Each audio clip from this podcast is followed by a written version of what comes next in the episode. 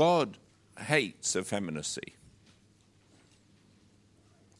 Not being feminine, but effeminacy. The effeminate is uh, an affront to God. But most um, people don't understand, uh, and I thought it would be good to talk about uh, the thing that really everyone needs. They need to know they're loved. And um, God so loved the world that he gave his only begotten Son,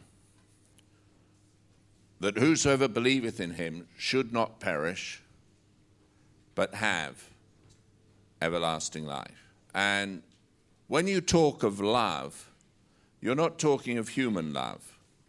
Human love is basically self fulfilling, selfish, self centered, and destructive.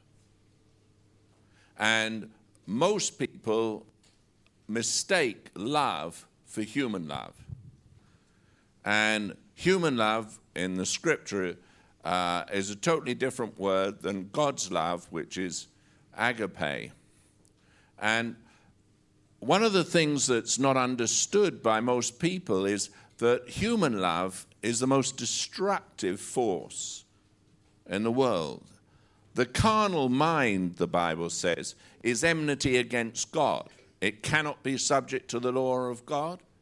It cannot bring a person into life. And where you have a carnal mind and a carnal way of thinking and a carnal way of living and a carnal way of loving, it is the most self centered, self indulgent, and violent type of love, and very destructive. And you go to many places, and uh, what we have is humanism put forth as God's love a humanistic attitude, a humanistic way. Uh,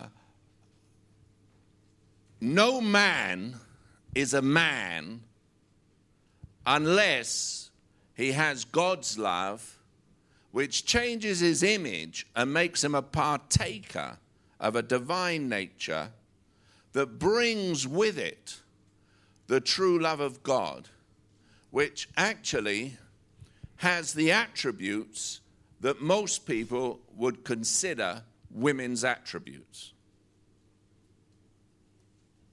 In other words, if a man does not discover what tenderness is, if a man can't express tenderness, don't ever think that he has the love of God. He doesn't.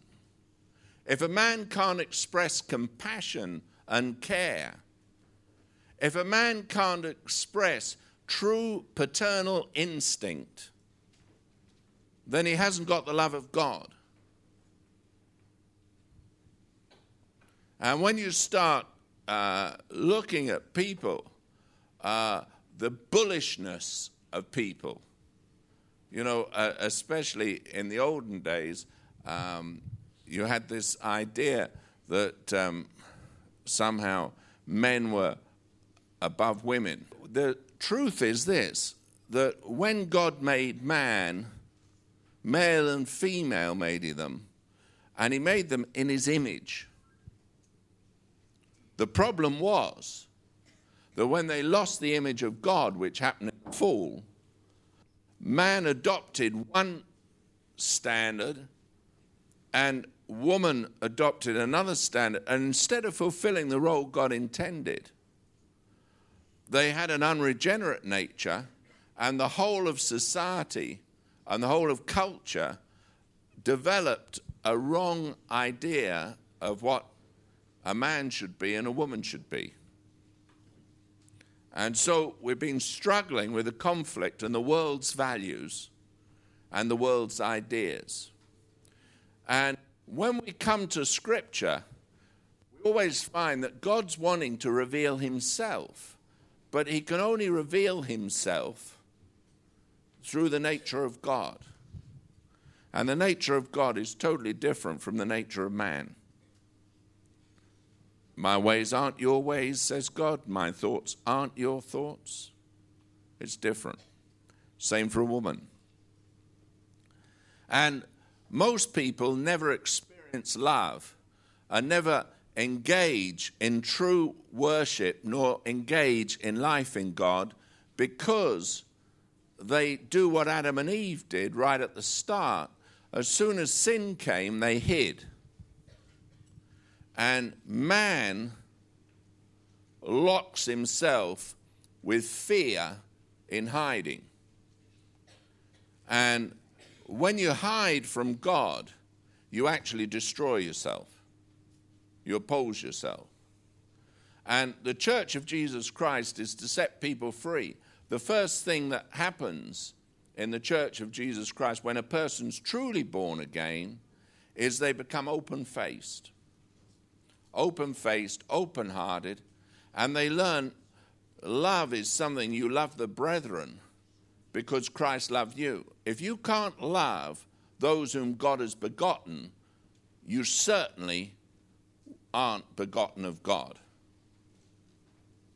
And you start examining people, and you look at people, and you realize how locked up they are in themselves.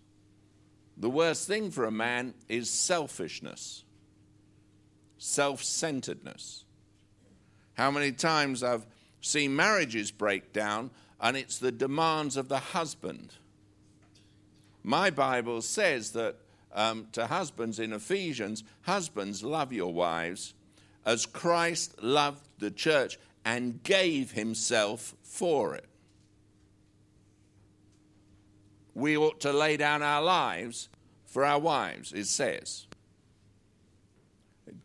Husbands, you've got to love your wife, you've got to lay down your life. So a man, God knew, was going to take a wrong attitude, a mistake totally how it should be in life. You know, if society is wrong, it's the men that are wrong. We demand of women that they play a certain role, but it's the men that need to wake up and play the right role. And of course, when you start telling people that, uh, the men get kind of defensive. You know, you get the bullying man who thinks his wife should do as he says. Well, that shows he's totally unregenerate. And what people don't understand is everyone is fighting a battle inside until they find peace with Christ. And the battle causes the manifestation of their lives to be different. But the battle is very clear. My Bible says the strongholds of Satan are in the mind in the reasonings and imaginations. And it's how a person thinks. As a man thinketh in his heart, so is he. And what happens in people's lives is they, they get locked up, and then what they exhibit and what they show is what they want people to see. What they are is something different. They're locked in their thoughts. They think and they become. And their reactions outwardly hide an inward cry for help. Now, they don't express it that way, nor do they see it that way, but man basically has a need of God. There's something inside a man that only the true God can fulfill. And so they struggle with themselves. They war with themselves. Their minds fight. You know, there's a difference between religion and God's love. God's love is merciful, God's love is full of grace, God's love is totally different. And most people, because they don't understand the cry of a person's heart, they're very condemning. People react outwardly because of the need that's inside. And it's so, so ridiculous. The violence that you see in people is basically their own ignorance inability to deal with themselves, inability to respond to love, and in the end, they get violent against love because they're driven by a seed within them that's totally destructive. And in the end, it will destroy them. And Jesus Christ came to save, He came to heal, He came to deliver. And we have to understand how God operates, how the love of God operates. And when you understand the way God is, you can respond. The only reason a man doesn't respond to the love of God is he just un- doesn't understand what love is. And I thought it'd be good tonight to give you a few examples from Scripture because it's easy to come to Scripture and look and see the way it is and the way God is. You know, God doesn't evaluate the things the way we do. Uh, I, I remember when I got converted, I'd gone to a meeting to prove that God didn't exist. It was a very hard objective to fulfill. Uh, in fact, I failed. However, uh, you know, God met me not because I was seeking Him, He seeks me. God meets a person not because of them seeking Him at all. The more violent a person gets against truth, the real thing is inside, they can't live with themselves. There was a man, he got so angry because he was like Muhammad, except he was a Jew. And he got so angry and full of hate because he felt that the only way to know God was to know an austere God, a severe God. And all the time he was like, I suppose, the man who was given one talent and would say, I know that you're an austere Lord. And he went and hid his talent. His whole view of God was one of severity. And a lot of people, their idea of God is really one of severity. They've got guilt in their life, guilt in their hearts. They know they're doing wrong. And the one thing they don't want to do is be confronted, and they don't want to come near to this God who they see as an austere, vengeful, judgmental God. And so they hide. And the only way to live with themselves is to be violent against truth. They're violent in their minds, they're violent in their conscience. And here was one who got so violent that the only thing he could do was he could think of killing every Christian he could get hold of. His name was Saul. And he went and he demanded letters so that anyone he found who worshiped Christ, he could kill him. Now, in our day and age, they don't do that, they just speak evil. And so the violence was inside the man. Here was a man who had been amongst a crowd, and when Stephen the evangelist was stoned to death. He was a deacon in the church, was stoned to death. He was a man full of the Holy Ghost. Says his face shone like an angel's. And the people, when they heard him and they heard what he said, instead of acknowledging that Christ had come to redeem them, they closed their ears, they gnashed their teeth, they ran on him, and they killed him. The violence was not against Stephen, it was against the word that he spoke. They didn't want to face their need. They didn't want to face what was wrong inside, and so the only thing to do is to destroy that which was inside. And here's a man, face shining like an angel, And he said, I see heaven open and the Son of Man standing at the right hand of God. And they killed him. And you think, what logic is it to kill a person who heals the sick, delivers the captive, has life? What spirit is it that is so destructive within a man or woman that will kill the very source of hope? Would choke out the very one who would help him. And so his rage built, his anger built, his mind twisted, and he went fuming. And you think, well, how can someone fume at what's good?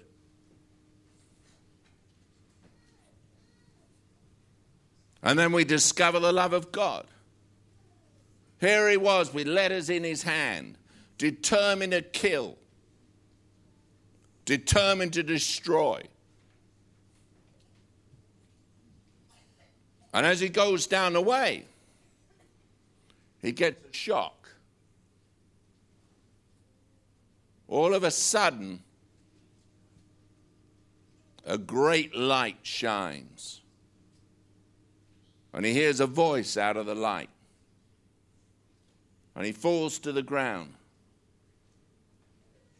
Saul saw it's hard for you to kick against the pricks. It's a hard life when you kick against what's good because of the hatred that's in you. It's hard to try and stem that voice inside that tells you what's right, and you rise up with violence because you're wrong.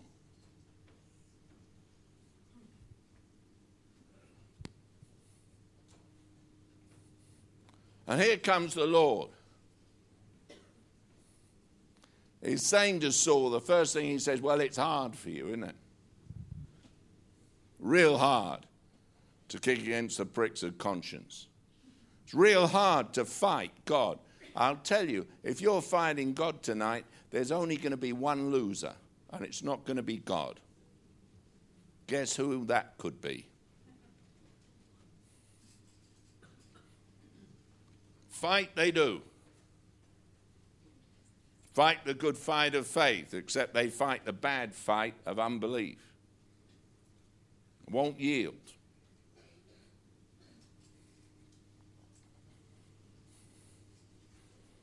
Paul says, Who art thou?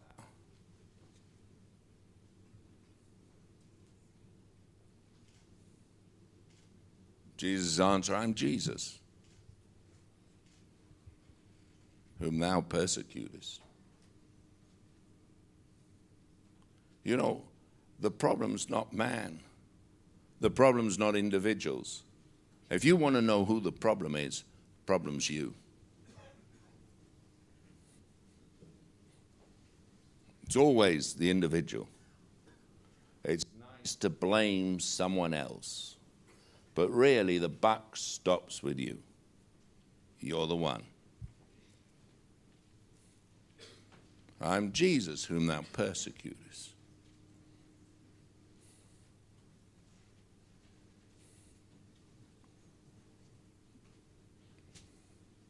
And why would God come to someone so violently against him, so violently opposed? reveal himself, save him, forgive him, redeem him, and bring him to life. Why would Paul, who claimed that he sought God, be so violent against the only one who could save him? What is it in man's nature, sinful nature? and woman's sinful nature that will cause a man to be so violent or a woman to be so violent against the only answer to life? What logic is there in fighting God? You can only enjoy the pleasures of sin for a season, and that is a short season. Christ came to give us life and life more abundant. He came to show the world the nature of the Father. The reason that Christ, uh, and we talk about the woman's seed that brings redemption, the reason that Christ came, he was born of the seed of woman. The reason he came was to reveal to mankind the very nature of God. And the nature of God is a nature of compassion. God sees what man doesn't see. God sees the war that goes on inside a person. God knows what's really happening inside a person. Outside, you see all sorts of manifestations. But the real thing is, when a man is locked in sin, or when a woman's locked in sin, and when the nature conflicts with the nature of God, you're going to get such a hatred rise up. How many times have I heard a woman say, My husband says, you know, I'm self righteous? What really the husband is saying that he is violently against God.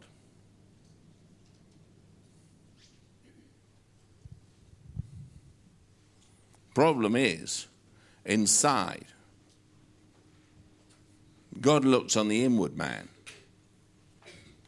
How many times I hear someone say, Well, you know, I, I, why should I? We're free. No. The real hatred you have is God. You hate Him. You hate His way, you hate His life. You want to live yours, you want to go your way, you want to do your thing and it'll kill you. I'm amazed how many people rise up with such a violent hatred, especially when they don't want to go God's way. Boy, will they make excuses for their sin. Boy, will they justify what's wrong. And that's what Paul was doing. Religious man justifying everything. Got letters from the high priest and the Sanhedrin so he could kill anyone who spoke the name Jesus. But who was he fighting? He was fighting God. He was fighting life. He was fighting light. Why would a man hate God?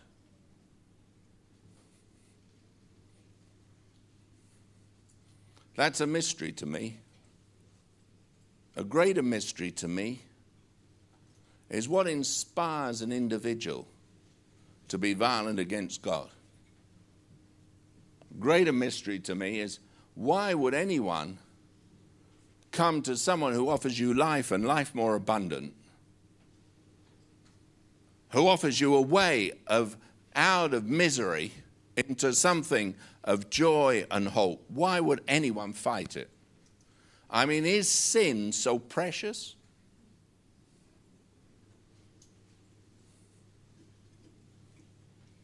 What is it that ticks? In an individual, they, their will so precious, their own way so precious, that they despise the God who came and bled and died to redeem them. How can a man or a woman go after their own way? And here comes Jesus. Hey, Paul, it's hard for you to kick against the pricks. Boy, can you imagine how that stirred him up? Suddenly he's confronted. Who are you?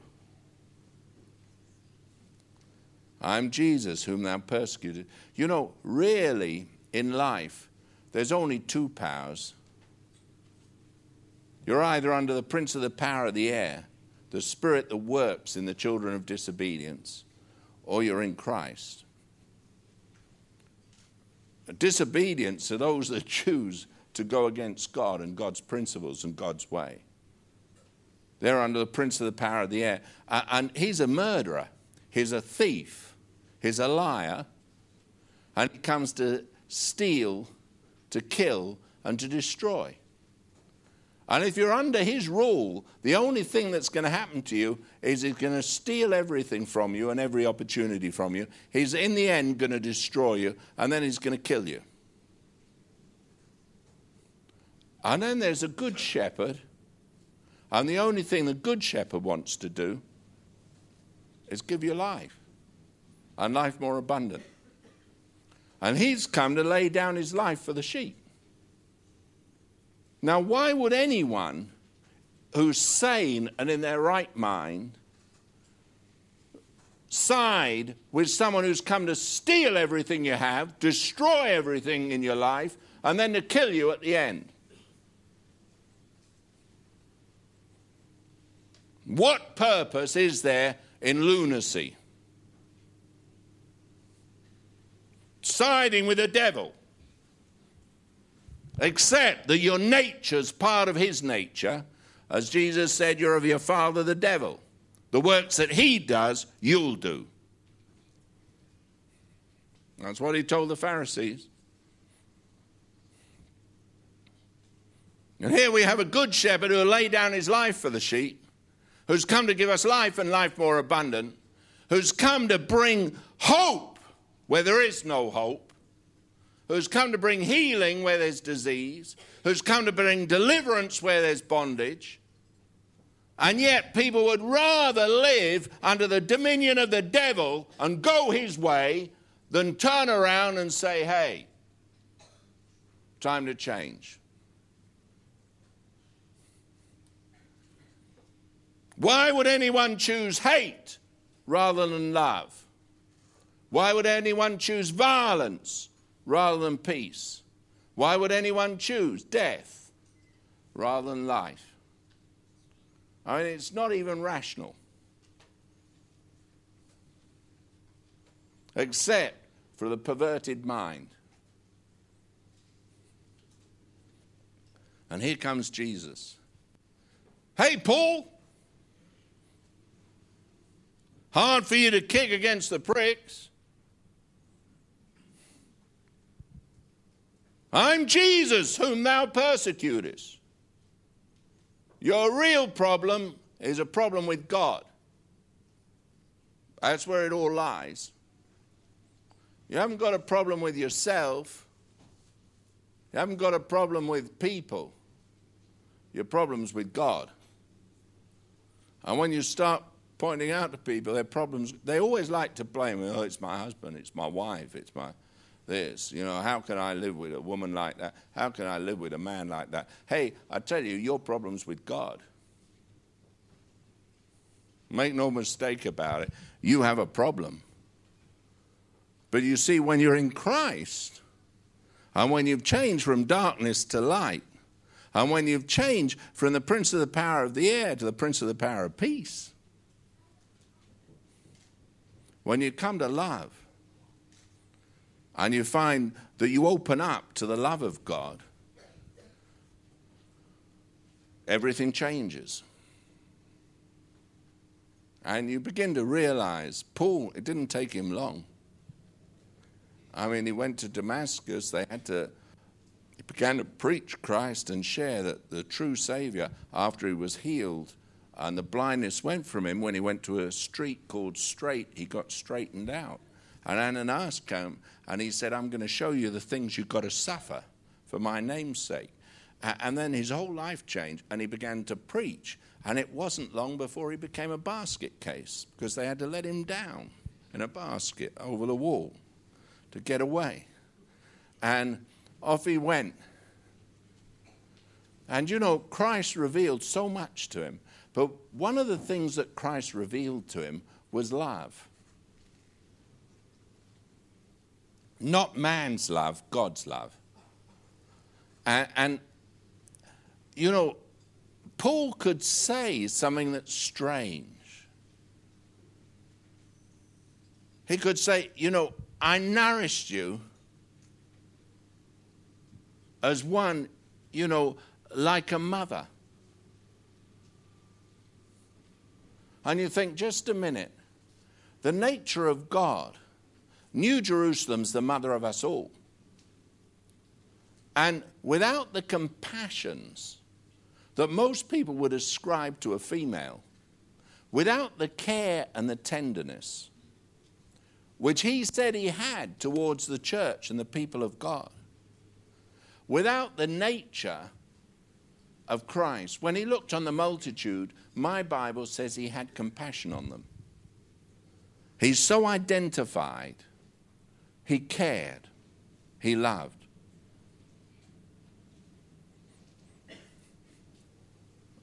People live with fear, uh, and perfect love casts out all fear. If you're afraid, it has torment. A lot of people are tormented with their fears. But there is no fear in God. None at all. And life to them is a torment.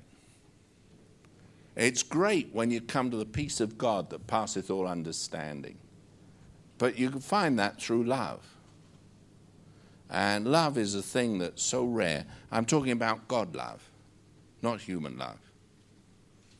when you understand how much Christ paid for you, how he shed his blood for you, how he became sin for you, and it becomes so personal, and you realize that this God in heaven, when we were enemies of God, Christ died for us.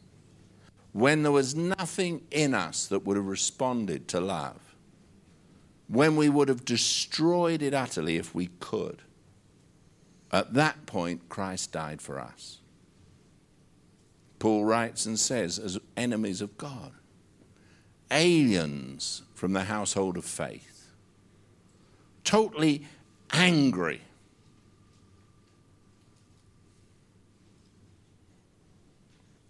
And Paul writes that people oppose themselves. you end up opposing yourself. And, if the truth be known, your only fight is with yourself. You know what's right. Why do you oppose what's right to do what's wrong? Uh, in the end, you end up fighting yourself. That's what Paul was doing. On the road to Damascus, there was a man full of a war within himself.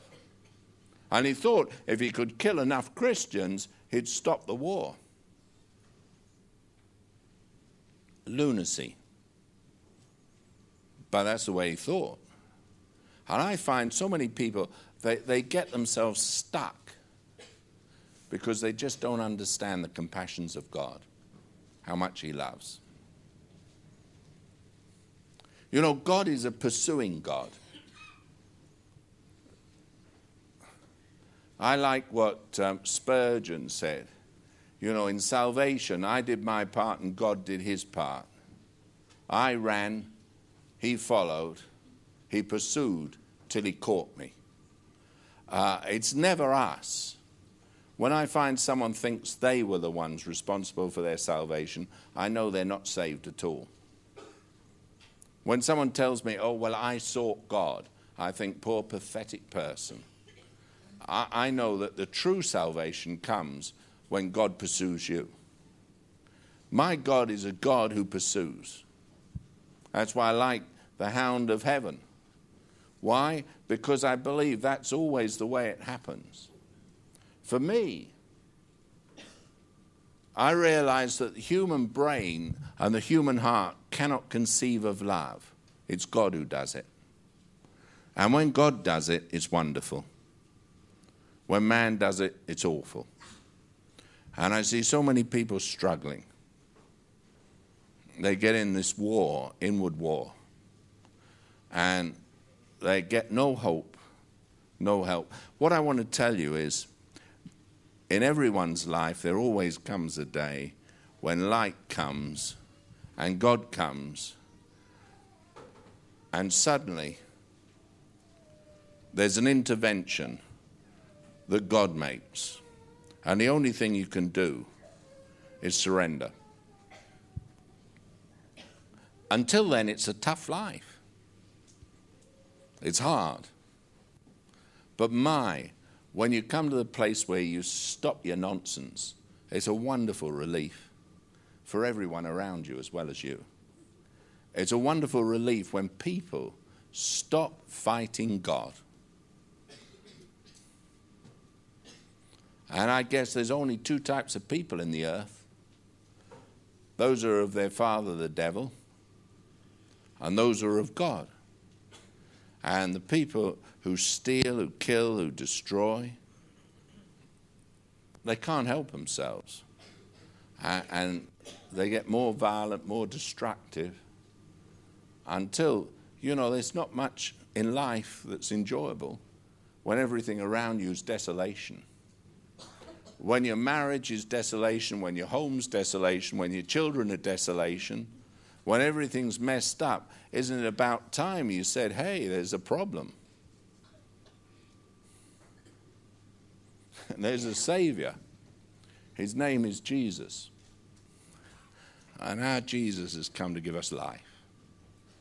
You know, he, he, he's, and, and, there's something about love. You know, manhood has, in, in our society, in our culture, uh, men have, have actually lost the ability to love and show affection.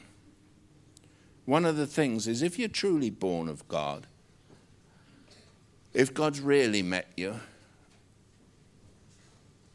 for a man to be a man, any child will know security.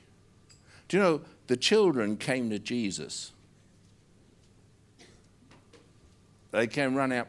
He wasn't someone the children were afraid of. The people were, the Pharisees were, but the children weren't. There was something about Jesus that was acceptable. He said, Suffer the little children to come to me. You see, a tenderness comes from a spirit. And Christ took time for each one. You know, from morning till night, he played with the multitude. He just took time. Today, we're so busy, so self absorbed, so self centered, so self loving, self elevating. It's not the image of Christ and God, it's the image of greed and selfishness and self centeredness. God wasn't like that. Morning till night, people just came. And He healed everyone. What a God. So, women, if you're going to find a man, find a man who has tenderness. Don't ever find a man who's over assertive, over demanding, and full of selfishness. Because it'll destroy you. Why is the society we're in so broken? Why are children so broken? I'll tell you because men are not men anymore. It takes real manhood to have tenderness. Takes real manhood to have care. It takes real manhood to know how to love. It takes manhood to expose yourself so that you can get hurt and be prepared to be hurt. Jesus was so prepared, he went to Calvary. Greater love hath no man than this, that he lays down his life for his friend. And he laid down his life for us when we were his enemy.